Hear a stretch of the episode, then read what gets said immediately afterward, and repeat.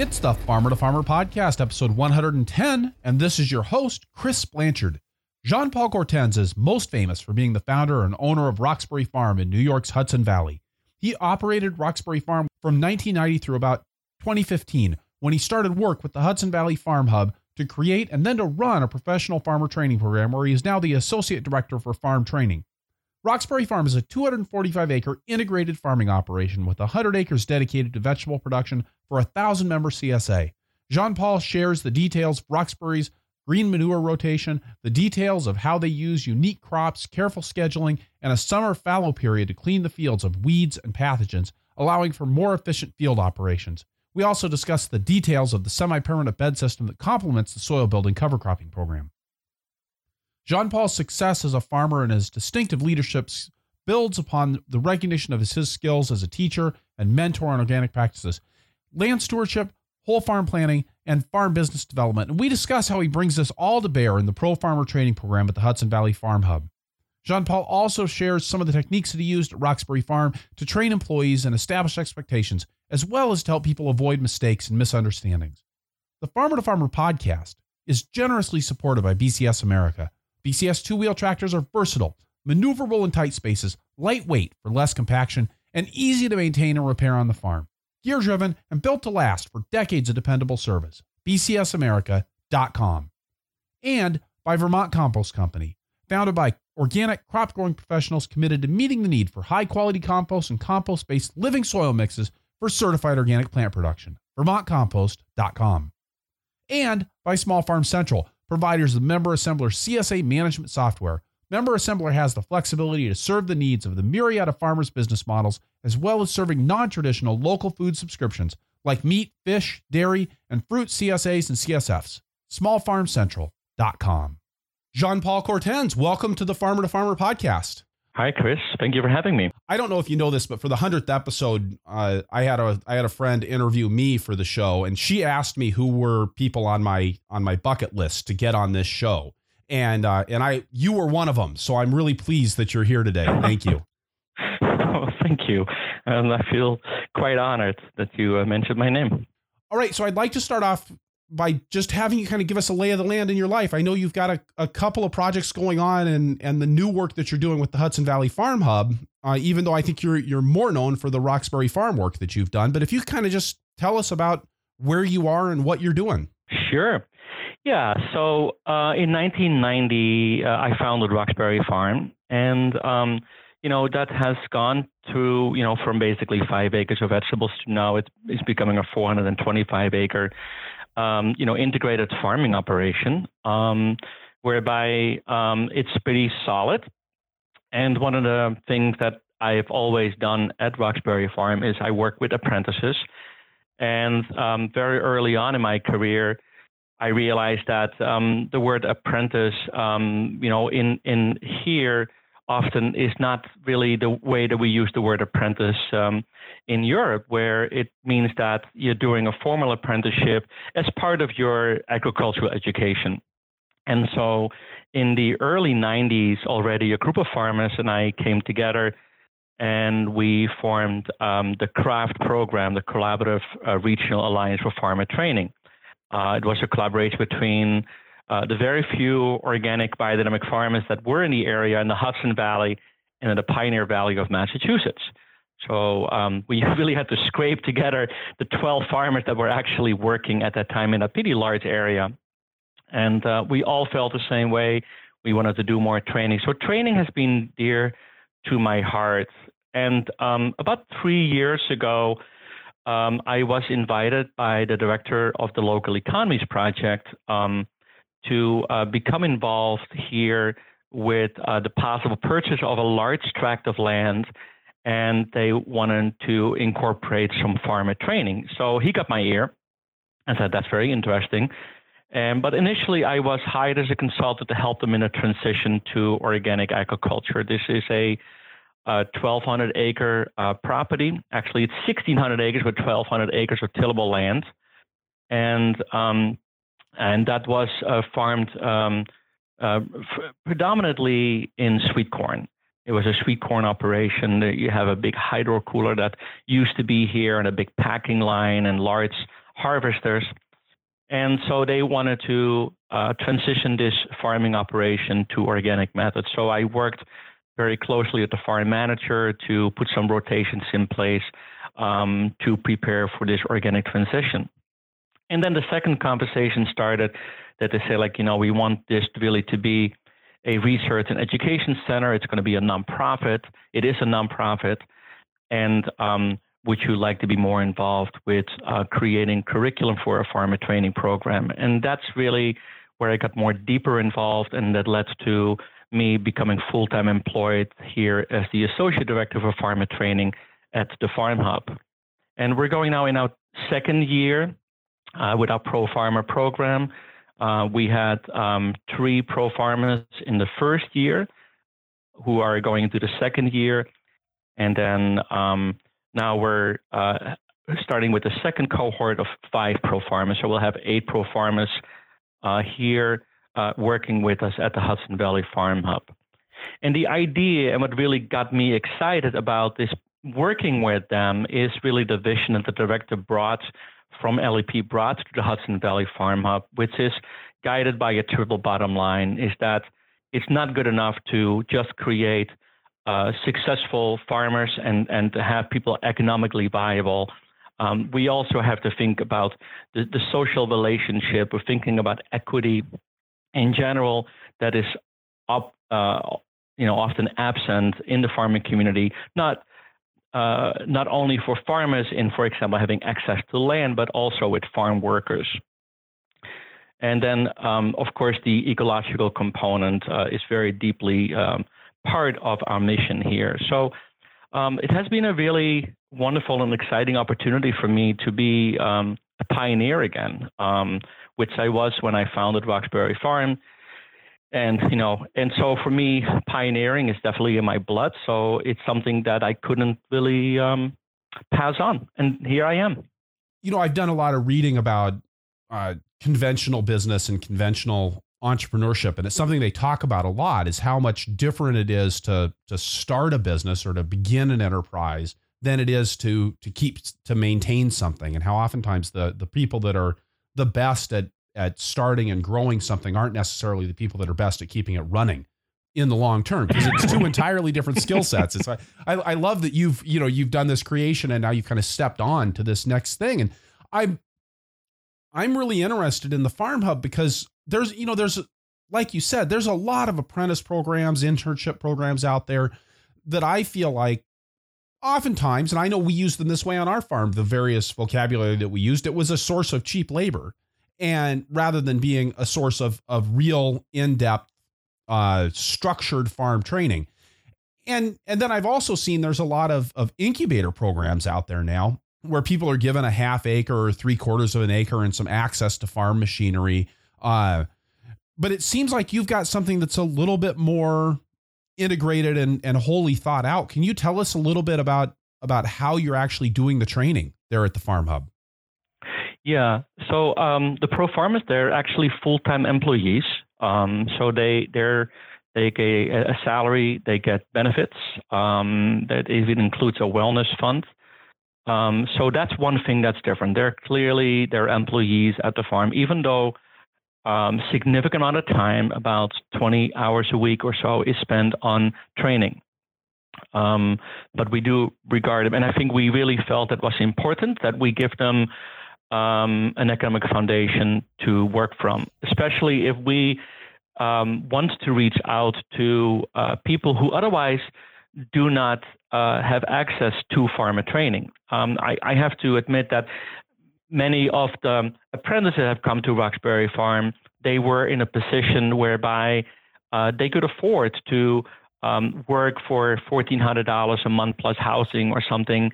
Um, and um, because even though they had four years of college degree behind them, if they ever decided to do something differently, they had usually a career to fall back on that would pay them a, decent amount of income. We also would like to include people who really um, would not have that opportunity. So for us, paying them has been an important principle. The other one is is that yes, you're right. There's a lot of uh, training opportunities. Um, there there is actually uh, a multitude of choices for people who want to get into agriculture. What we also found is that um, they they're often relatively small scale. Um, we said like, well, what we don't want to do is train new farmers who are then going to start another CSA or produce for farmers market. Can we train farmers who are willing to scale up? So we're really selecting also um, farmers who are willing to work at a larger scale. So in our curriculum, we uh, include really a, a lot of mechanization, a lot of emphasis on mechanization. Um, they in the first year they become certified pesticide applicators, and you may ask yourself why. You know, we were only using OMRI listed materials. Well, there's a lot to learn from studying the core manual and being able to really know what it means to apply worker safety standards. So that's an important principle. The same thing is they got a GAP training, good agricultural practices training last year. They will go through the FSMA training this coming year. So we really want to prepare them um, on, on a little bit different level here. So we, we're, we're, we're also working very closely with cooperative extension in order to give them the tools in horticulture, in plant pathology, in entomology, give them the tools under their belt so when they're out in the field, they can identify insects, they can identify diseases, they know what materials to use. So they can they are able to uh, work on a very efficient and effective scale.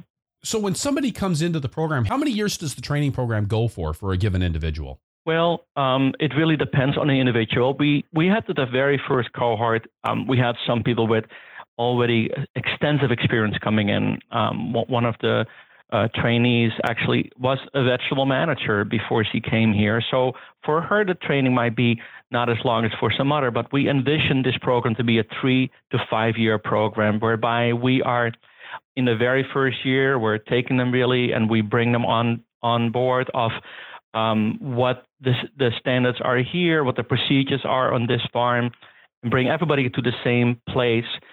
And then slowly, we want to give them more independence whereby they are able to really try out what it means to run your own enterprise.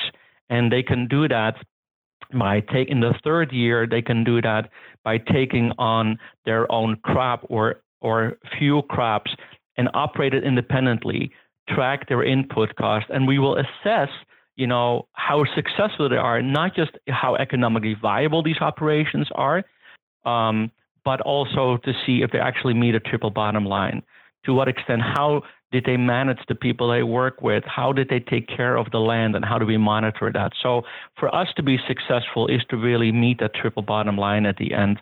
And to me, I really look at uh, farmer training not that different from becoming a medical doctor. I think we we really have been underestimating the skill level it takes to be successful as a farmer. And so the approach that we have taken with the curriculum is that the amount of information and the amount of knowledge and skill that our farmers would need to have when they complete this program is not that different from the amount of knowledge and skill level that a medical doctor has. And I think that's what it takes to be working in, uh, on a mid scale level. Something I think is interesting about the Hudson Valley Farm Hub is that you are promoting, well, you call it a mid scale level. I mean, you know, when you talk about 100 acres of vegetables, um, for, for a lot of people, that we think of that as being a very large scale farm. Of course, in a California or Arizona sense, it's pretty tiny.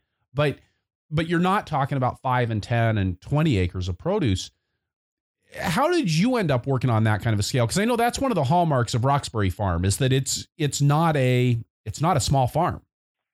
No, I mean, but still, you know, if you look at it from enterprise to enterprise in the sense of like crop enterprises, we are a tiny farm. It's just that um, we are putting all these uh, small uh, crops enterprises together that form together a pretty large farm because, you know, with our CSA at Roxbury, you know, we're producing 40 to 50 different vegetables, um, pork, beef, and lamb. And so um, between all these enterprises, um, um we are you know, as far as revenue is concerned, we're considered a large farm. But when you actually look at how we are growing these crops, um, I would not consider ourselves to be a uh, um, operating at the mid scale. We are somewhat mechanized, but you know, again, um, and we're probably um, have more. Mech- we could probably handle for each crop more acreage with the mechanization that we have, um, but still, um, it is not uh, near to where we would be able to compete on a wholesale level. And maybe we should back up a bit because I I feel like I know Roxbury Farm pretty well, even though you and I've never met and I've never been to the farm. I've been following what you guys are doing for 20 years out there. But can you tell us for, for our listeners, kind of give us the lay of the land at, at Roxbury Farm? Mm-hmm. Yeah, and I don't think we're we're um, you know in, in philosophy we're we're not going to be changing that much different. So I can really speak for both uh, the Farm Hub and Roxbury Farm as far as you know what what um, what our principles and philosophies is there, um, which is really based on reduced inputs. And um, yeah, so Roxbury Farm is right now um, uh, about 425 acres, um, although there's only 250 acres really of workable land. The rest is really in woodlands or uh, waterways or any other areas that are that are really what we consider to be biodiversity areas. We really um, give that back to the wildlife and of the 250 acres, uh, about 100 is dedicated to vegetable crop production, although at any given time, and this is really important to understand, in net in vegetables it may be 33.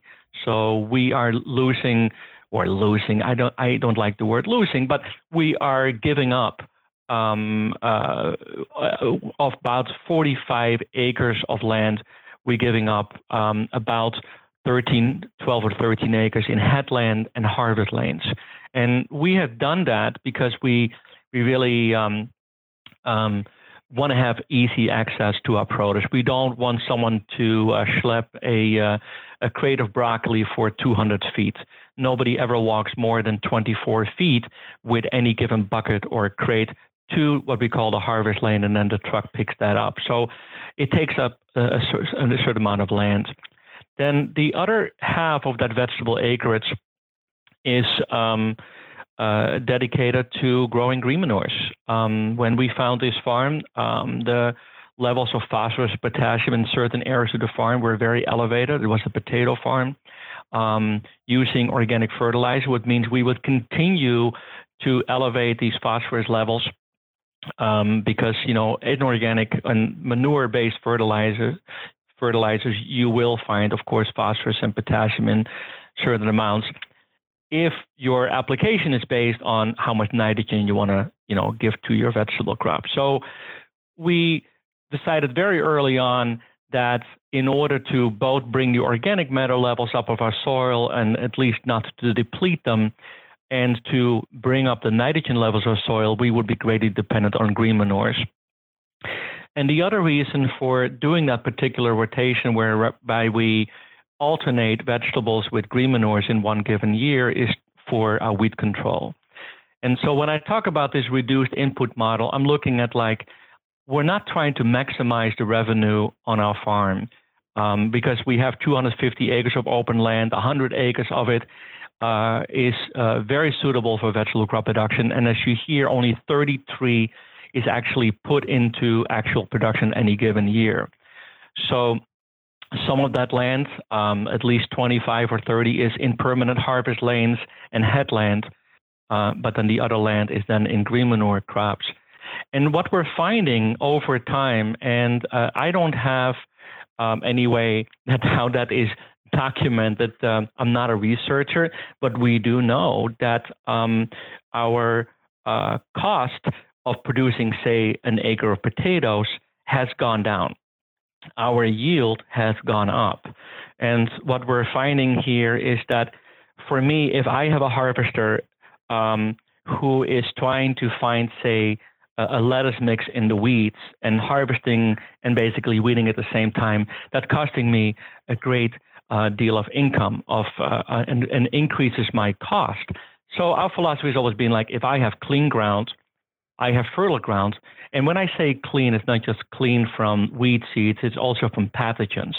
Um, so if there is a uh, some kind of a, a, a, pathogen on my lettuce, then also or yellow leaves or anything like that. Again, it takes time for that harvester to then be sorting out these uh, leaves while they're harvesting.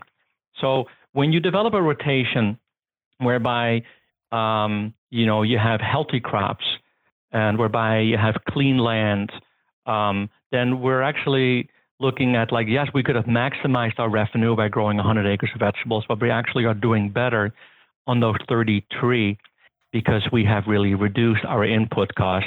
We're not really bringing in organic fertilizers because we're actually we're growing our own fertilizer in the form of green manures. So about 50% of all our nitrogen needs in the vegetables actually comes from green manures.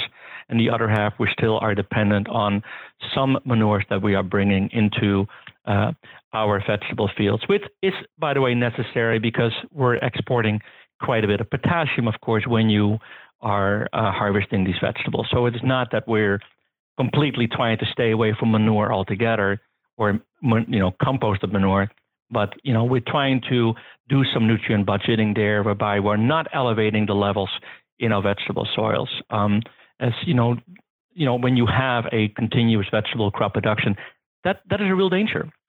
So tell me a little bit more about the practical details of the rotation that you're using you know, with this, with half of your land in cover crops, half in vegetables. Mm-hmm. How sure. are you moving between between crops from year to year to year? Yeah. So it is important that you start. So when I develop a rotation, I usually think three years ahead. I'm thinking about, I'm standing in front of a piece of land and I say, like, what does it want to become in three years? And so usually it's already in vegetables at that given time. So you have a, a way to um, um, think it through what next year's cover crop should be. And um, then really it's a matter of like thinking it through, like how I'm going to treat the land this year um, to be ready. So if it is now 2017, um, in say in 2019. And um, I'm really looking at like what is, for example, the particular wheat pressure that I'm finding in this land, and also what is the crop that I imagine really would really follow nicely in this particular, based on the history of what has been grown there. So, for example, if that field, uh, if I imagine that field will be in potatoes uh, in 2019, um, I'm starting to think about like how I'm going to start limiting the wheat pressure of my summer wheats. So I will definitely start working with a summer bare fallow then in that particular piece of land in 2018. So I will not um, grow a cover crop whereby I will not have the ability to do some real good weed control in the months when it is going to be a problem in my potatoes. So looking ahead, um, uh, as far as thinking, making sure I will have the fertility, I will have the um, uh, um, you know, the land clean at the right time of the year. Um, those are kind of things whereby you start thinking a little bit more about um, your rotation. And that's really, it's really that simple. If you growing a spring crop, you wouldn't want to follow with a spring bare fallow. Um, you know, there are there are very different weeds at different times in the year, as you of course no. and um, it's a matter of cleaning up the land beforehand. And so when you're using that that summer bare fallow, that of course is coming between cover crops, right? You're not just it's not like you're just leaving the land bare all year. You're leaving it bare for no. a specific period of time. You, when you talk about a summer bare fallow, uh, that land will be open for a certain number of weeks, and then if you have a very dry summer, you might, um, you know, it might be very worthwhile to irrigate that land in order to let the wheat sprout up. And then what are you doing to maintain that bare fallow without excessively tilling the soil? Because that's something I know when when I experiment with bare fallows, sometimes it felt like God, we were just out there all the time working the soil and working the soil. And mm-hmm. I know that's yeah. I mean, that's not something you really want to be doing. No, I agree with you completely. It's an interesting uh, dilemma um, that you're faced with, uh, especially in the transition stages, where uh, we inherited uh, at uh, Roxbury Farm a very uh, uh, a seed bank that was tremendous, and so we had to overcome that. And um, and the only way to really deal with that in some areas was to put it back in hay. uh, whereby we allowed some of these seeds to uh, lose their viability over time. Uh, in other areas, we just had to cultivate them out. But I will tell you, if you are growing some um, very um, vigorous uh, green manure crops, what the Nordells, and by the way, the Nordells have um, always been the role model. We, we, we always talk about in the mid 90s when we adopted this particular rotation, we we said like we're Nordelling our farm, and um, and and I, I, I, last time I checked it actually in the dictionary right now Nordelling. So um, this is something that um, anyone can do. That means that you rotate basically your green manures out of um, uh, um, into vegetables uh, alternate years. And what we have found um, by doing soil testing is that we actually have been increasing our organic matter levels despite the fact that we are doing this incredible intensive tillage.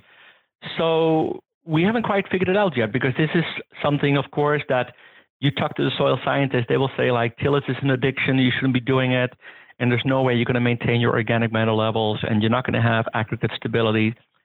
And what we're finding actually with this rotation is that we um, we moved Roxbury Farm in uh, um, 2000 to another piece of land. And between 2000 and uh, 2013, 2014, we basically doubled the organic matter levels. Wow. Uh, without the import of a lot of compost. So we can do this. So I, I hear what you're saying. I am not advocating extensive tillage by any means. But what we have found is that you can really increase aggregate stability.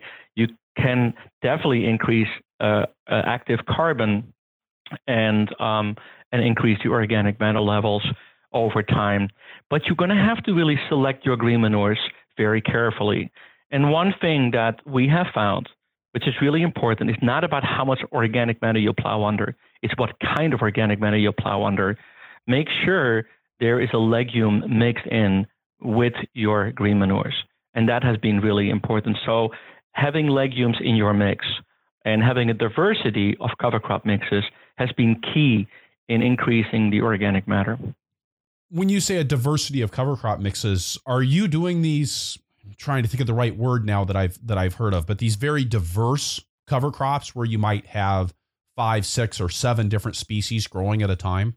Yeah, I don't go that extreme, but definitely three or four. Yeah. For example, one of my um, favorite mixes uh, for the summer, um, for a summer mix, is Crotalaria with Japanese millet, sunflower, and um, either regular 4010 field peas um, or um, that would reseed themselves in the fall or um, go for a, a cowpea. So there would be four in that mix and I would seed, um, you know, about 10 pounds of Japanese millet, about 50 pounds of crotalaria or sun hemp, uh, about five pounds of sunflower, and then 50 pounds of cowpeas, or 50 pounds of regular peas. That's really interesting. That's not, I mean, when I think cover crops, I always think, you know, oats and peas or rye and hairy vetch, but you're using some really interesting species. Yeah.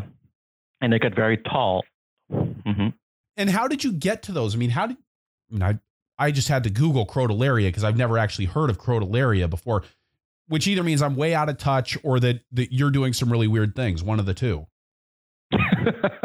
well, you know, it's again like um, what uh, some of us like to do. We go back to these old textbooks. I mean, see, all this stuff was figured out before 1930, and a lot of research has been done on this. So all you have to go back to these old textbooks, and uh, you, you'll find them all. I mean, uh, Adrian Pieters um, wrote a wonderful book called Green Manuring in the 1930s.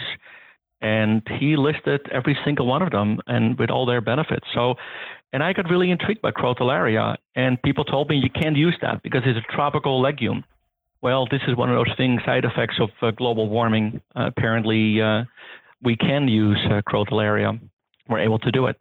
So, I mean, just because we're talking about crotalaria, tell us a little bit more about that as a crop and and what it does for you and why you why you chose that. I mean, just to to get down in the I was going to say get down in sure. the weeds, but just to get down in the cover crop a little bit here. Yeah, so we've been growing um, uh, Sorghum Sudan for many years, and I was trying to find a legume that could actually compete with Sorghum Sudan. And um, I tried forage soybean that was really expensive, and any other legume was just being shaded out by the sorghum. And we really like sorghum because you know a tremendous amount of biomass that you can work under at the end of the season. And um, and so until I I basically started reading Peterson and say like where what, let's see if we come up with a really a tall legume here.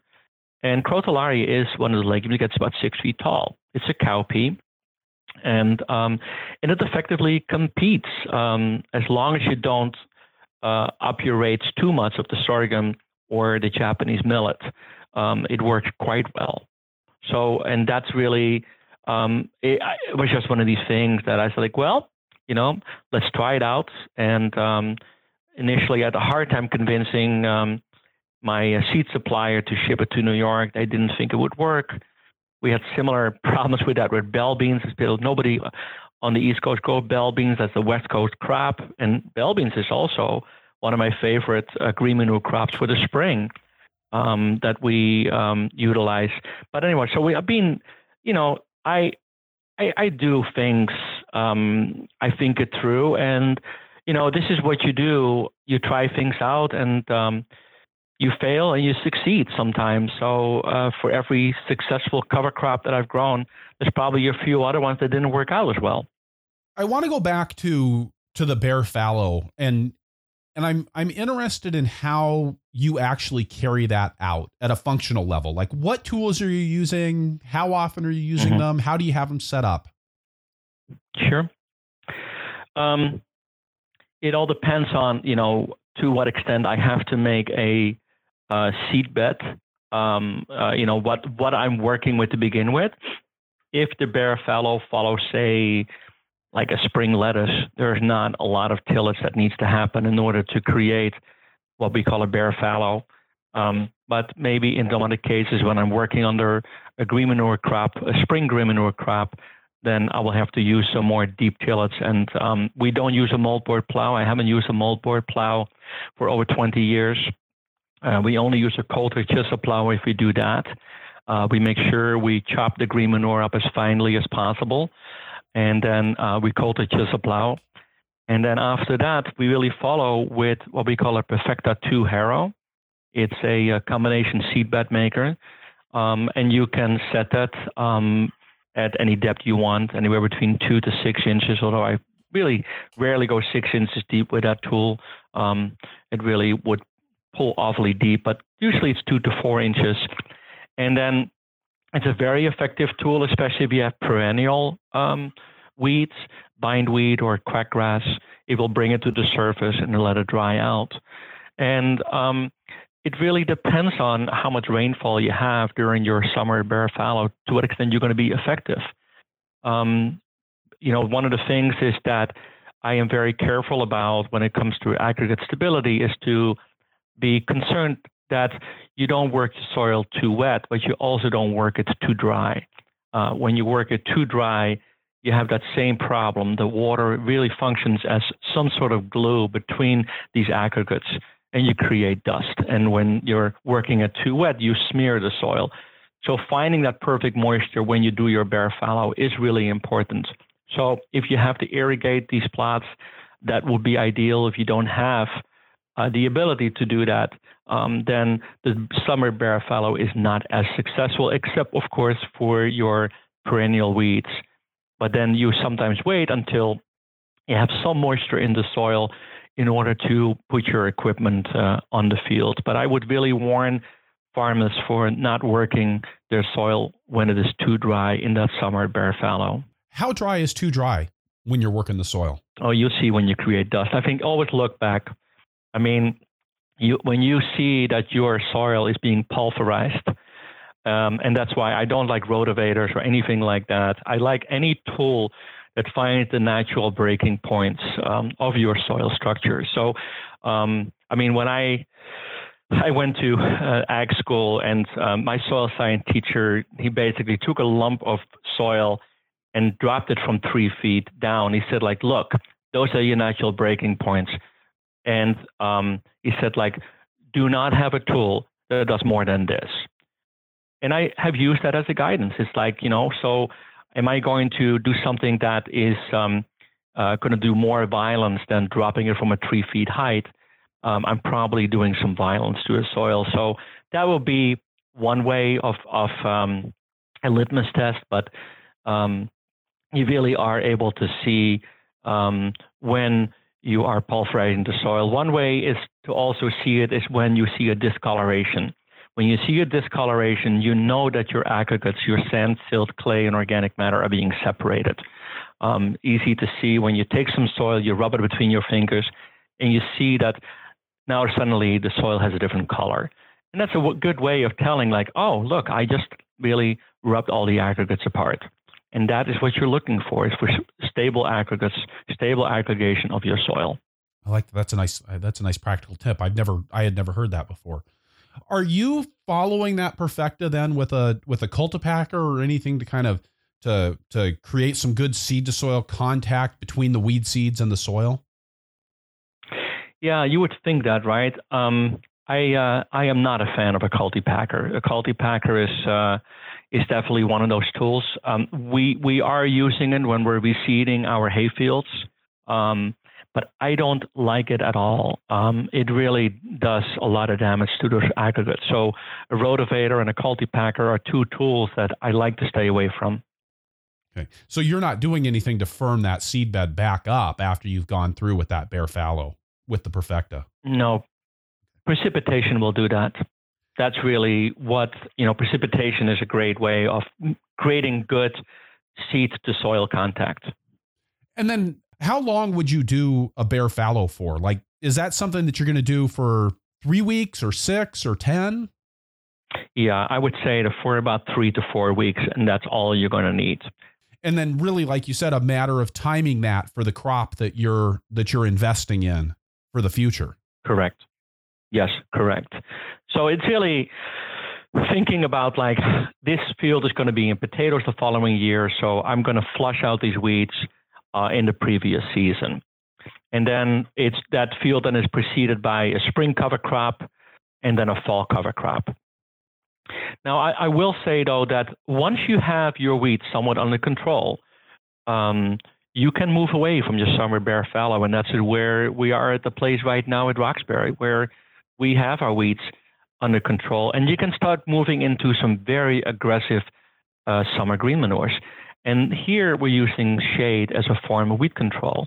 So what we're finding with our sorghums and with our Japanese millet and crotalaria is that there will be a bit of an understory of weeds there, but because there's so much shade there that these weeds that have germinated in, in, in the shade of the um, those large, uh, tall cover crops, they never form any seed heads.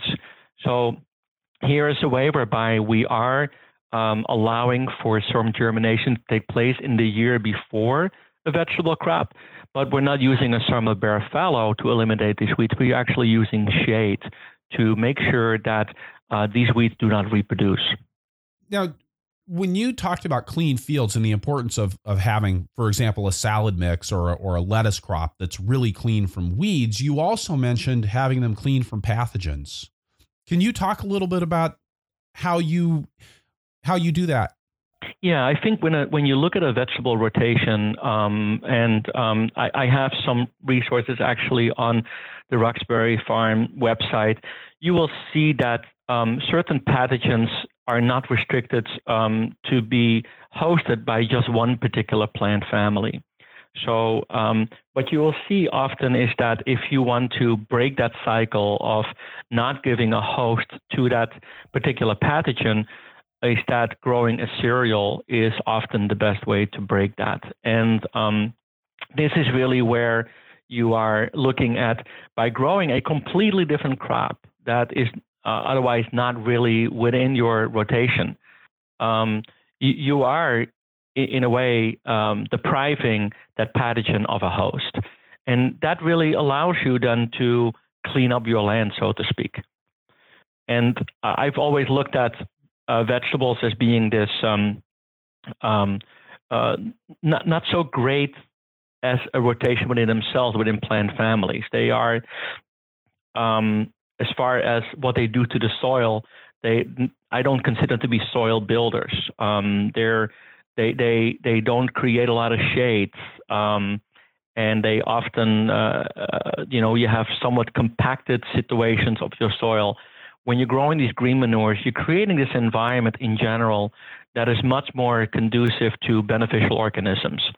Um, one way that early on in the soil health test, um, one of the parameters that um, Harold van Es found uh, was uh, the uh, the absence or the presence of beneficial nematodes to be a real indicator of a healthy soil. So, what do you need to do to increase the um, presence of beneficial organisms? Is to really create a healthy soil um, by creating great pore space and to really allow for that. And again, so if you have these off seasons whereby you can really build your soil and you're growing a very aggressively rooting crop, um, then you are able to also increase your beneficial organism and decrease your pathogens. That's interesting that you just focused on the the aggressively rooting part of the cover crop. Mm-hmm. So you know, because I mean, Absolutely. obviously, when, when, you drive by, you you know, you're looking at the tops, but but you're really interested in what it's doing down below the soil. Absolutely, um, both from a um, a rooting perspective, but also, you know, if you are digging up your legumes, you want to see those nodules, you want to see them nice and pink. You, they're they're pumping nitrogen into your soil. But for example, a wonderful uh, crop that we're using right now at the Farm Hub in the transition period is yellow blossom sweet clover. Yellow blossom sweet clover is one of those fantastic, very large legumes that form a tremendous amount of biomass. But most importantly, they are really, really good at breaking up any possible uh, fracture pan down below. So those roots will go down, and um, not only will they break up any kind of uh, you know hard pan or plow pan, um, especially following a subsoiler, they will really follow that subsoiler down further down into the soil. Um, they will also, with their root system, go down seven, nine feet and bring up nutrients that were otherwise lost and bring them up back to the surface. So it's another way, to, again, to reduce your inputs. So now you said that when you guys moved your farm to the new land in 2001, you you started Hawthorne Valley Farm in 1990, but then then you moved 10 years later. When you when you made that move, did you guys immediately dive into this Nordell rotation or was that something you had been doing before? No, and, and it was a nice slip there. I, I did not start Hawthorne Valley Farm. I did work there, but oh, whoops! I, you're right. I, okay. Sorry, I, am um, giving you some credit I'll, I'll here. Take the credit yeah, I did work for three years at Hawthorne Valley, but um, yeah, no. So when we started Roxbury Farm in 1990, um, I met the Nordells in the early 90s, and um, well, the other person I met in the early '90s, there's a couple of changes that I made, and there were there were really um, basically the Nordells and then the Denisons. I met the Denisons up in Maine, and I um, was introduced then to the permanent bed system that he had done on 150 acres of vegetables there, uh, Brian and Justine Denison, and um, and then the other thing, almost kind of the same time I met the Nordells and then I met their rotation. And so I really created a combination of the semi permanent bed system that I learned from Brian as I learned that rotation then from uh, from the Nordells. So those were really two very important um, places where uh, I adjusted from a European approach of flat fields and um, whereby in Holland we use every square inch of land, and it's unthinkable to take a piece of land out of production because land costs about 100,000 euro a hectare. Um, you know, to this more uh, less intensive approach, whereby uh, we have plenty land, um, but we really don't have uh, the labor and we don't have the energy, we don't have the equipment to really um, work it so intensely as the Dutch do. So there's really was for me like um, being in the U.S. really adapting to what you know this was what was demanded of me and um, so yeah so it was in the early 90s that we that we started very aggressively growing these green manure crops and uh, broadening our rotation and how did you go about making that transition because I know on my farm when we when we started adopting the Nordell rotation, it was difficult. And in fact, for for a large portion of our land, for our best land, where we probably would have benefited the most from doing it, I didn't feel like I could because I didn't feel like I could take that land out of production and make the investment with it because I needed to keep producing rather than building productive capacity. Yeah, I think that's a really great way of putting it. It's an investment. And um, I, I, think this is a dilemma.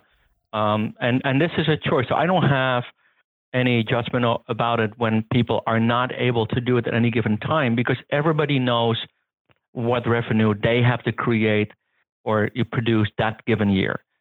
So, you know, and and then if you do have to meet a particular production goal, you can do that. Um, and can you afford to make that investment really? And that's kind of like, and usually when we make an investment, we don't pay for it in any given year. We usually pay it off over time.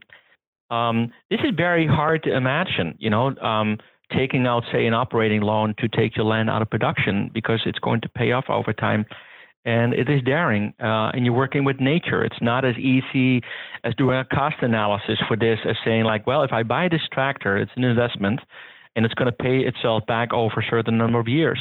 But it is very similar. You have to look at it like that. That this is long term. This is not like, oh well, if I do this, you know, there's an immediate payback. This takes time.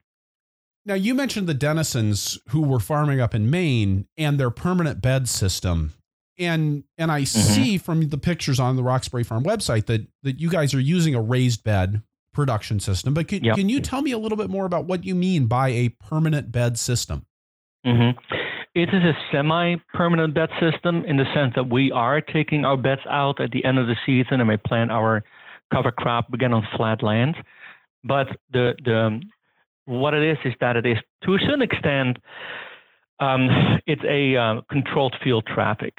So because we have these permanent harvest lanes, we know where our sections are, and every section will have eight uh, raised beds. And in the case of Roxbury Farm, these raised beds are six feet from center to center. At the Farm Hub, we have 10 raised beds that are five feet or 60 inches from center to center. So it's still about 50 or 51 feet that is open ground in between each harvest lane. So we are able to find these beds back every year. Um, and what we are breaking up these um, the, the, the, the, where the field traffic does go. But it is really important in that we after primary tillage, we never put a tractor wheel on the area where we're growing the crops. So after the Coulter chisel plow goes through this section um, where we do our and in the earlier years, we had to first go through with a subsoiler, which is no longer necessary. This this takes a number of years that you are eliminating your plow pan after years of moldboard plowing, and so, and then the the only primary till you do is a a Coulter chisel plow that has actually an attachment in the back that's built by Unverferth, which is an S-tine and a leveling bar. So it is really primary and secondary tillage in one pass. And then after that, we uh, lay out what we call our rough beds. And Brian had uh, built a rough bedder out of a disc and um, with some, um, um, you know, some shields on the side. And that was his rough bedder. It was basically an offset disc with some uh, shields that was, you know, he built it in his own shop. Um, we ended up uh, settling um, about six years ago, maybe, um, for trying to lay these beds out three at a time by uh, purchasing a, a, double disc. So imagine that this is an equipment that lays out three beds at any given time um, with a row marker, whereby we are creating a hill whereby the center to center again is 72 inches. And so at the Farm Hub again being 60 inches uh, for at the center. So these are two discs, one large disc and one smaller disc, and then opposite of each other, creating basically a hill. It's a tool that is uh, mostly used, um, say, in North Carolina for creating uh, hills for sweet potatoes. Um, and they're either 36 or 40 inches apart. we basically space them out a little further with the same effect. Um, and that really then forms our wheel tracks. The nice thing about having a, a, a, a, disc bedder that forms these beds three at a time is that we were more accurate about the spacing.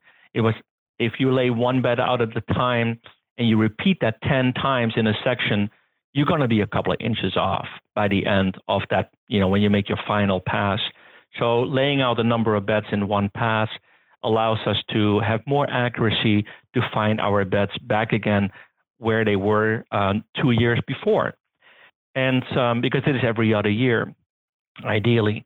Um, and so this is um, that then is followed by an additional pass of a, uh, a small perfecta better that then levels that out. And then we make our final pass if needed. Um, because for many crops, this is a sufficient planting bed for, say, corn or anything like that, or cabbage. If we want a nice seed bed, um, we're actually following that with another combination seed bed maker that's mounted in the front and a, uh, a buckeye uh, bedder in the back to make a really nice flat surface. So that will take it will take a number of passes, but you can hear that we are driving on that field each time to get a smoother and smoother seed bed. And for us, it's really important that at least that tractor tire is always in the same traffic. So it always follows the same um, uh, uh, place uh, so, and there's never any compaction where we end up then placing our seed or placing our plants. Jean Paul, with that, we're going to stop here, take a break, get a word from our sponsors, and we'll be right back with Jean Paul Courtens from Roxbury Farm and the Hudson Valley Farm Hub in upstate New York. I didn't say Hawthorne Valley Farm that time.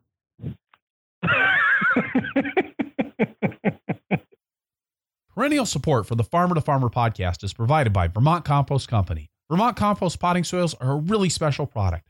I used Vermont Compost Fort Vee as a blocking mix and a potting soil for over 12 years on my farm, and we grew great transplants with it. I mean, really great transplants year after year after year, and we save time, money, and management hassles compared to mixing our own. At a time in the organic movement when we're seeing more and more companies jumping on the organic bandwagon, Vermont Compost is a reminder of the art and the craft of making a great potting soil. Not a good potting soil, a great potting soil. And one thing I've always appreciated about Vermont Compost is their ability to put out a consistent product year after year. And in something that's subject to as many variables as market farming, it's nice to have something you can count on. By the way, Jean Paul counts on them too at both Roxbury Farm and at the Hudson Valley Farm Hub. VermontCompost.com. Perennial support is also provided by BCS America.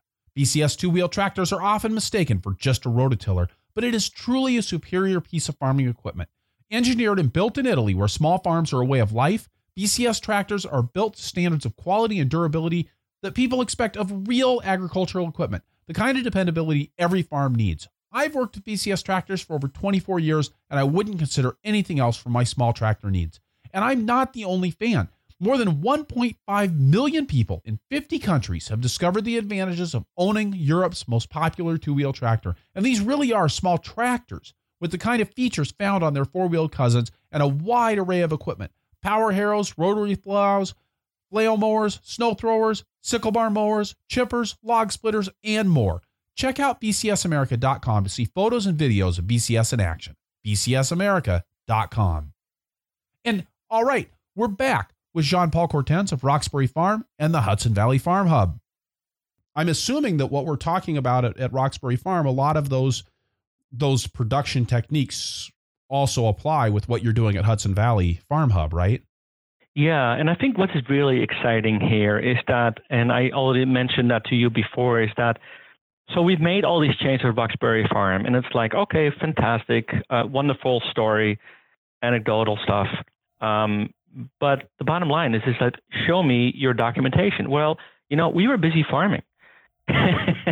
so I can tell you, we doubled the organic matter over, um, you know, 13 years or whatever it took, and you know, it was 1.4 to begin with, so we brought up to 2.8, right? And it's still remarkable. But the thing, though, is is that right now um, I have the opportunity um, not only to be able to teach that to the next generation, but to document it. So we have a partner organization that is actually um, uh, they are based at Hawthorne Valley and Harlemville. is the Farmscape Ecology Program, and they're working here to do a lot of mapping and monitoring here at the hub. Um, we did a soil health test as a baseline documentation last year on the full acreage. Um, they're looking at the full ecology of the whole farm. So what I am really interested in is to be able to now have the documentation in place that say five years or 10 years from now, we can say, see, here are the changes that took place after we converted from conventional sweet corn to these vegetables and small grains, beans and corn. Um, and we can now see this is what the yield is, this is what the organic matter is, this is, but in much greater detail. So this is a very exciting opportunity um, not just for me, but for all of organic farming, um, that we have this gigantic lab where we can monitor all these changes that we organic farmers have claimed are better for the soil. And so having the resources available here to do that documentation is, is a is a huge change compared to working at Roxbury, where we were really in the trenches, and ultimately um, we had to make a living from every activity we did every day. And so this is a, a, a luxury. That actually connects tangentially with something that I wanted to talk to you about, which which is you're not involved on a daily basis with Roxbury Farm anymore. And yet Roxbury Farm continues on. Mm-hmm. That's not an easy transition to make. I mean, I, I can't imagine it was an easy transition for you to step away. And I also I also can't imagine that it was an easy transition for Roxbury Farm itself to make to suddenly have you not be there. Yeah, I, I understand that that could be a perspective. Um, yeah, I think that I was definitely struggling for a number of years to say like, um, You know, I am I really worked myself out of a job uh, at Roxbury Farm. Um, the farm was kind of like we're there.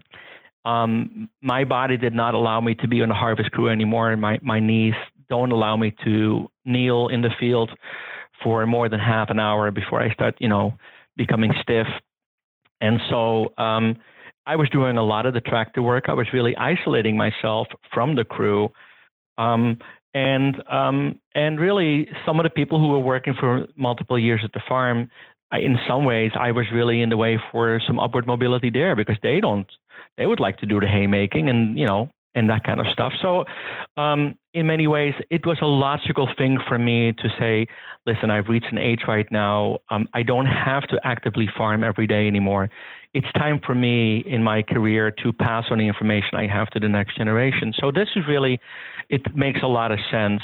Um, and I think that. Um, I, so I have really it's been a very slow transition for me from the daily operation, whereby uh, Jody and Carrie are we're really running the farm for longer than I have been gone there, and so uh, Jody and I have been putting these procedures in place very, very carefully um, over the last 15, 16 years, and you know you are familiar with our manuals um, that are online, and this is something that has really greatly helped to create an uh, an, an, an uh, environment what I like to refer to as like self-management, whereby people know their job, they know what is expected of them, and they're given a certain amount of autonomy to execute their job. There's no way that anyone can manage as diversified a farm as Roxbury by telling everybody every day what to do.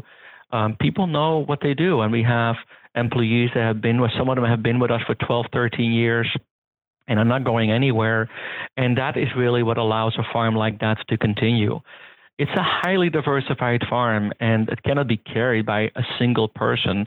Um, it has to be carried by by a team, and I think that's um, you know we, we, we successfully created that environment, and um, and uh, Jody and Carrie are are excellent farmers who can make a lot of these executive decisions. You know, they have that knowledge and skill level to do that. And there there are a few times when they call me up and have a question, but it is rare. Um, if anything, I'm a, I'm a silent partner, and I look at the financials and we look over it. Things look good. So, and we do, you know, of course, um, make a decision what equipment we purchase for the following year. And um, right now we're in the process of purchasing more land, and so this is ongoing. And I find it exciting that um, that I'm able to step away from this and things are going on. Because it should not be dependent on any individual uh, how an operation is being run. And so you said that you guys worked on creating these procedures over the years. How did you go about doing that? How did you actually structure things on the farm? The procedures are one piece, but there's there's I I know because I've worked with farms who've done extensive procedures. It's not the only piece that makes it possible mm-hmm. for other people to step into those positions of authority and responsibility. No. No, you're absolutely right. I think you you really um, you you not really you know hire someone and and put them in charge of a certain thing. You train them, and then um, it's really about um, uh, slowly giving them more and more autonomy. Um, when someone comes first on, and we we move relatively slowly with people. People come to the farm and they expect that they're going to be involved in a haymaking in year one or doing um, primary tillage in year one. They're going to be in for a huge disappointment. Uh, they start at the bottom um, of whatever work needs to be done. There will be planting, weeding, hoeing in the greenhouse. There'll be in the washing and packing. And then as they're getting a feel for the flow of the operation, um, they can step into more responsible positions. But that takes years. So this is not something that um, this has to be an operation that's run by people who have a long-term investment. And we are blessed with um, having had very, very talented people attracted to working at Roxbury Farm. So, yes, there's a certain amount of um, being fortunate involved in this as well. You just mentioned the importance of training. And again, you guys have put a huge amount of effort into developing resources that you've made available publicly, and we're going to put a link to that on the show notes page uh, on on the Farmer sure. to Farmer podcast website. But uh, tell me a little bit more about about how you do your training when you get somebody new on the farm because again obviously you're not just handing them a manual and you're not just reading the manual to them what do you guys no. do to get people up to speed Boy, well, I mean, we uh, we always start with an orientation week, um, and now I'm speaking for Roxbury Farm. It's different, of course. The training we do here at the Farm Hub it's much more intensive, um, and it's much more uh, theoretical based uh, here as well. There's a lot of knowledge training happening here at the Farm Hub that is not necessarily happening at Roxbury Farm. It's all based on the actual activities. So it's really about showing people that this is um, how something is being done, and I think that you know it will be taking too much time to go into all the different procedures. But imagine that um, this is, um, you know, what, well, first of all, it is really important that you communicate in many different ways how you expect the job is to be done. So we are very dependent on what we call cheat sheets, uh, on list, task list. Um, so people know if they're new to the farm or they even if they have been for a couple years on the farm, they know through the weekly task list um, what what we have decided, what needs to be accomplished in that particular week. That gives them a sense of like, okay, I'm grounded. I know that this week we're going to plant corn. This week we're going to, you know, hoe the lettuce or whatever maybe we're going to make hay. And so they know the overview. So they feel somewhat grounded. It's a very important part of the training. And if possible, we'd like to involve them in the creation of the weekly task list. We also wanted to be the eyes and ears uh, of the farm and mention it in the morning meeting. We meet every meeting. Uh, we start off with a procedure whereby we check in with everyone to make sure that everybody is right there, ready to start the job. And uh, then we communicate with them what the objectives are through the day. So we have a weekly task, list, but in the morning meeting, we can articulate with them what the objectives for the morning are and for the afternoon are, and how the fl- how we imagine the flow will happen. Then there is a clear, for example, with the CSA harvest, there's there's a harvest list. It will tell how many buckets need to be on the truck, so nobody has to think about this, or the buckets will be already on the truck, or the the baskets, and then there is a clear um, layout in the field whereby we d- the uh, creating a rotation whereby nobody has to start looking for things. So, for example, we know that particular greens are harvested uh, before eight o'clock in the morning, we'll group those together in one section, even though there might be five different plant families there. And because we are, you know, having this rotation with green manures, we don't have to look that carefully. We can group different plant families together. It's more important that the crew is there in one section harvesting all these different crops. And when they're actually harvesting them, we have to sit next to them and we will show them like, okay, this is how you hold your knife. This is how you grab the crop. This is how you place it. This is how many uh, beets you want to have in a bunch. This is how you put your rubber band on. This is how you put the twist tie on. Whatever it might be, you you guide people through that. And then we are developing expectations. We we say like, um, so you harvested, you know, so many cases of this product. Well, you know, I did about, you know, um, twice as many. Let's see how I can improve your procedures so you can keep up with my speed because I'm really not any better than you. There's probably a different way to hold my knife. There might be a different way I put the, the bunch on. You know, we always assume that there's nothing to do with um, the fact that people don't want to increase their their speed. It's a matter of like looking at um, how they uh, move their body, how they move their hands, and um, with the focus being on like I remind them all all the time, like you are looking for the minimal amount of movements. You really, if every movement you make too much, you're tiring yourself out. We can't afford to make a movement that is unnecessary. So we're focused on that, and that is really that's that gets ingrained in everything we do. We we really try to minimize movements. So you set things up so it is clear um, how uh, the washing setup is, and you guide people through that. And in the beginning, there's going to be a lot of like, just watch us how we do this. You take good observations and let the crew that has done this for 10 years, let, let them just show you how we do this. And so a lot of learning happens by osmosis.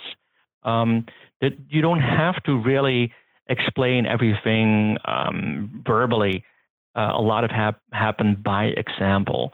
And having long term employees who are quite good at doing their job are the best teachers. Who makes up your long term labor force at Roxbury Farm? Yeah, so we have, um, it's, I would say, one third of the employees, maybe a little bit more, are full time year round employees.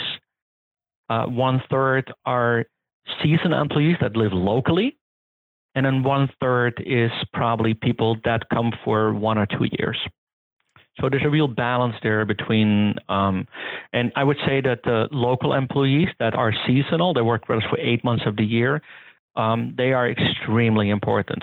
They, you know, it's just that we don't carry them over the winter, or we bring them in over the winter when we maybe pack the winter vegetables. But they're really, um, you know, we, we can't at the, this point, Roxbury Farm cannot employ uh, 10 full time employees. So, what are you doing in the wintertime that helps you keep a third of your staff on over the winter? Yeah, so I mean, they are um, working less. Um, it's understood that uh, many of them will work 55 hours or so in the summer months, and then they will work 20 or 25 hours in the winter months. So when we talk about full time, there's a real balance um, people take their vacations over the winter months. So I think this is the kind of area where everybody can breathe again, and we'll take that advantage. But we make sure they live on the farm, so you know they don't have to worry about their ongoing living expenses. Um, so this is one way in which we can um, we make sure that they meet their uh, annual needs uh, in order to be able to to live sustainably. Um, and um, so they don't have to look for a job over the winter. They know that they have money saved up in order to be able to get by on their 20 or 25 hours over the winter. But having housing provided is really important in that scenario, that they don't have to worry about, you know, housing, about heat and light and everything else. So Jean Paul, I wanted to ask you a little bit about what it was like getting started in CSA farming back in now, again, you and I stumbled earlier because it's in my notes that you developed the vegetable garden at Hawthorne Valley Farm um, prior to starting Roxbury Farm in 1990. I mean, this is in the this is in the dawn of the CSA era here in in the United mm-hmm. States. You tell me about Correct. getting started and and and how you how you got that whole ball rolling when there weren't any models to follow. Yeah, um, you know, one of these things. um, it was really that uh, I was approached by uh, someone in New York City, Jonathan Hilton. Um, they had uh, attended a lecture by the executive director of the Biodynamic Association, Rod Shouldice, about CSA. And um, Rod had seen what I'd done in Minnesota. Uh, he was aware of uh, my work at Hawthorne Valley. And so these people were looking for uh, a vegetable farmer. And um, I had just, um, you know, I, I, was I just started Roxbury Farm uh, based on wholesaling vegetables. I, I work with two organic wholesalers, focusing mostly on lettuce and tomatoes and some greens. And um, so um, Jonathan, uh, you know, called me up and said, like, you're willing to come to the city and talk about this. So we had this meeting on West 13th Street in Manhattan, and um, I said, like, sure, let's have it a go because the wholesale business at that point was very um, volatile. Um, we were just in a takeover of a large organic wholesaler from the West Coast was trying to gain monopoly on the East Coast, and uh, there was some cutthroat pricing going on there that made me diversify my uh, market portfolio actually quite a bit. Um, I moved away from the traditional organic wholesale business to institutions, the Culinary Institute, Omega Institute, and others, um, which didn't really demand organic certification. And um, and so it's like, well, this might fit in. And also, what we fit in is uh, then uh, going to the green market in New York City. So we went to the green market and also met our members in New York City. And what happened was that a year later, and one of the things I told Jonathan says, you know, traditionally nobody actually went to the city, and I, I, I actually questioned that. I said it's really hard. This whole CSA model was based off a farm whereby Trauger imagined that the future churches right of a community would be the farms. So instead of people going to church, they would go to a farm. It was like this incredible, you know, um, this vision that Trauger brought about what CSA farms could become. They could really be a community builder, uh, like churches have been a community builder. Not that the CSA would be a religion, not and by any means of the word, but more like, you know, when you have a community, you know, this could be another place where people go to create community just like they go to church to create community, aside from you know um, um, you know their religion. Um, so I think, and I said to Jonathan, like, well, that's not really. We're going to be in the city. It's going to be a very loose relationship. And I actually called Trauger up, and I said, Trauger, can you actually start a CSA farm in the city? And uh, there was a long pause, and he's like, well, he said, people in the city have to eat too, right? And that was it. So all right, let's just try it. Let's do it. And then a year later, um, we got a, um, I got a call from Albany, from the Committee for Peace and Justice, who had heard what we were doing. Uh, and the concept that we were doing in New York City was very simple. We said, like, you support the farm, and then the vegetables are free. And that's really how we spread the idea of CSA. It was not like, you know, come here, get your vegetables and this and that. It was really about this is about supporting a farm in their operating budget. And then if they're successful, the vegetables are free. And the Committee for Peace and Justice really liked what um, they heard about that. And they contacted me and said, like, we would like to do this in the Capital District as well. And um, we had to get the blessing from the bishop we met with the bishop, Bishop Hubbard, and he immediately got it. He said, like, this is a peace and justice initiative. This is about bringing equity uh, to agriculture and to the farm workers in, in a very practical way. And uh, he gave his blessing, and uh, we immediately expanded that second year to 300 members. Um, so it went very quickly because of the the way in which we made our connection first in Manhattan through the Center for Anthroposophy, and then in the north with um, the, the, diocese. Um, so, and then we um, pretty much weaned off our wholesale business and continued serving the CSA and the institutions for uh, the next 10 years until we became completely community supported um, once we made the move to Kinderhook. We moved the farm from Claverack, where we were for 10 years, to a new location for long term land tenure um, then in, uh, in 2000. So, with a thousand members in your CSA and and marketing at somewhat of a distance to at least a portion of those, how do you guys maintain the connection with your membership? Um, well, we have a we have always emphasized that um, we really need an active membership. Um, we um, we we uh, we originally had core groups, and the core groups really our ambassadors to the members. So the the sites we have 17 different sites. They are quite active. Um, they form their own community around themselves. So right now, they are maybe less in community with the farm as they are also with each other. Although a significant number of these people come to work days uh, or they come to a festival at the farm, and they are being kept up to date every week through a weekly newsletter. So they will um, they will hear what is happening on the farm. And now with uh, Johannes, um, uh, our son, uh, being back at the farm, um, he takes a lot of pictures and sometimes videos, and he reports really a lot of that. So there's a more audiovisual ways in which people can um, uh, have news about what is happening uh, at the farm. But there's not like in a traditional sense, like with Trauger and Anthony and Lincoln, where you have a real community around the farm that sits around once a year and pledges their support to a pledge system we are in that sense more traditional uh, with a share price and which differs from side to side but you know it, it is it is less um, of the original impulse as Trauger had imagined that. I did want to make sure that if, if there was something more you wanted to say about the farmer training program, that we grab that. Let me just say about the farmer training program that um, so we um, uh, we will be accepting applicants again. Um, and we will open up again between uh, July and August. People check our website. Uh, we're looking for people who are absolutely committed uh, to be long-term in agriculture. This is a training uh, for people who aspire to work on the mid-scale and to make agriculture their living. And so um, we had 60 applicants last year. We were very happy about the tremendous interest that people have shown.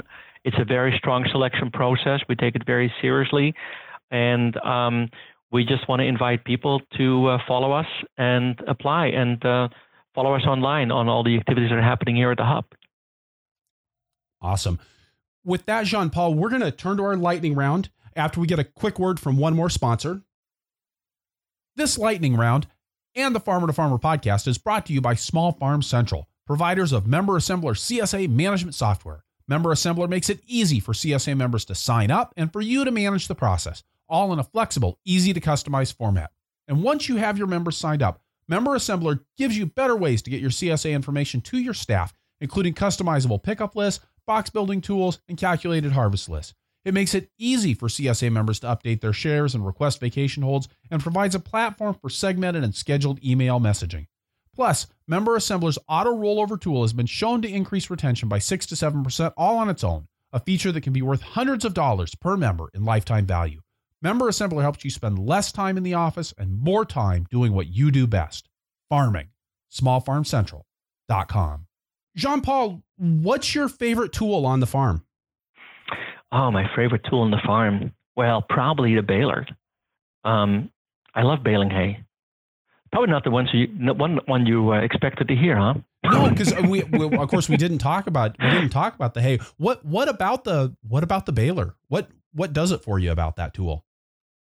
Oh well, this is uh, a particular baler. It's a Krone Fortima baler, and uh, you know, I really um, the last uh, number of years that I was still at Roxbury, I really felt like I want to be able to get a good grass-fed beef product, and um, it's all in the forage.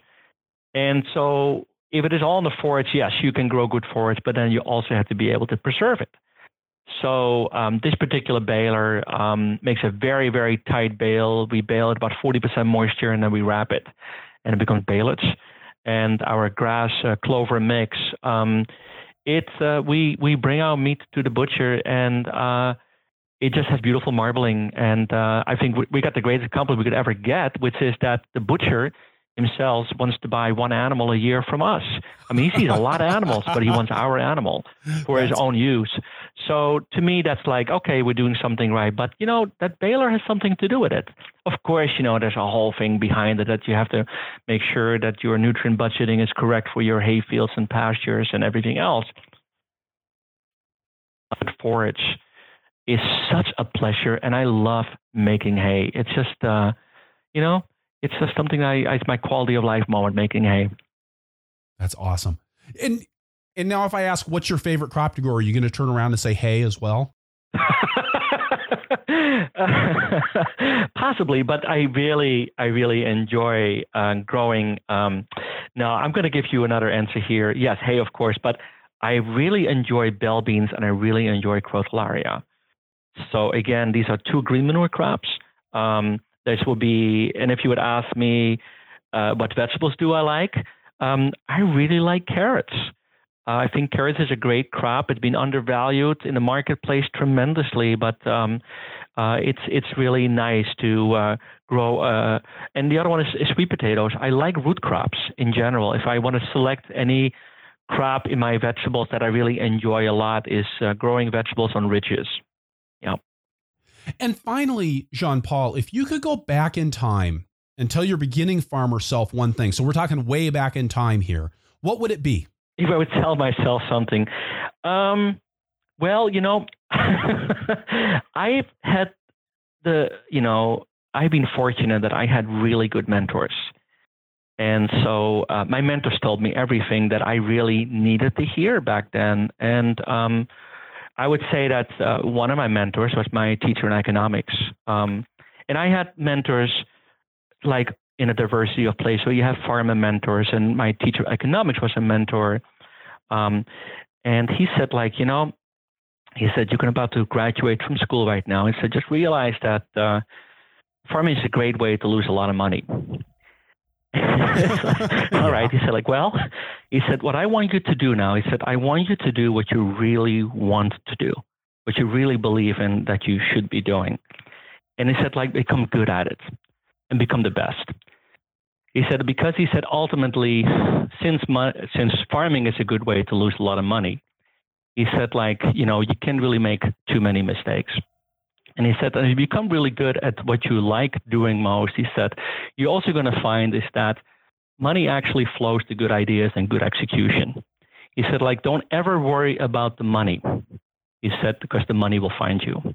And I thought that was a really great piece of advice, and I followed that, and it actually works. Thank you so much, Jean Paul, for being on the Farmer to Farmer podcast today and and letting me mark something off on my bucket list. well, I feel deeply honored. All right. So, wrapping things up here, I'll say again that this is episode 110 of the Farmer to Farmer podcast. And you can find the notes for this show at farmertofarmerpodcast.com by looking on the episodes page or just searching for Courtens. That's C O U R T E N S. The transcript for this episode is brought to you by Earth Tools, offering the most complete selection of walk behind farming equipment and high quality garden tools in North America and by Growing for Market, where you can get 20% off your subscription with the code podcast at checkout. You can get the show notes for every Farmer to Farmer podcast in your inbox by signing up for my email newsletter at farmertofarmerpodcast.com. Also, if you like the show, please head on over to iTunes, leave us a review, or talk to us in the show notes, or tell your friends on Facebook. We're at Purple Pitchfork on Facebook. And hey, when you talk to our sponsors, please let them know how much you appreciate their support of a resource you value. You can support the show directly by going to farmertofarmerpodcast.com slash donate. I'm working to make the best farming podcast in the world, and you can help. And speaking of help, people who've helped include Dan Brisebois, who I'd like to thank for his support of the show. Finally, please let me know who you would like to hear from on the show through the suggestions form at farmertofarmerpodcast.com, and I'll do my best to get them on the show. Thank you for listening. Be safe out there. Keep the tractor running.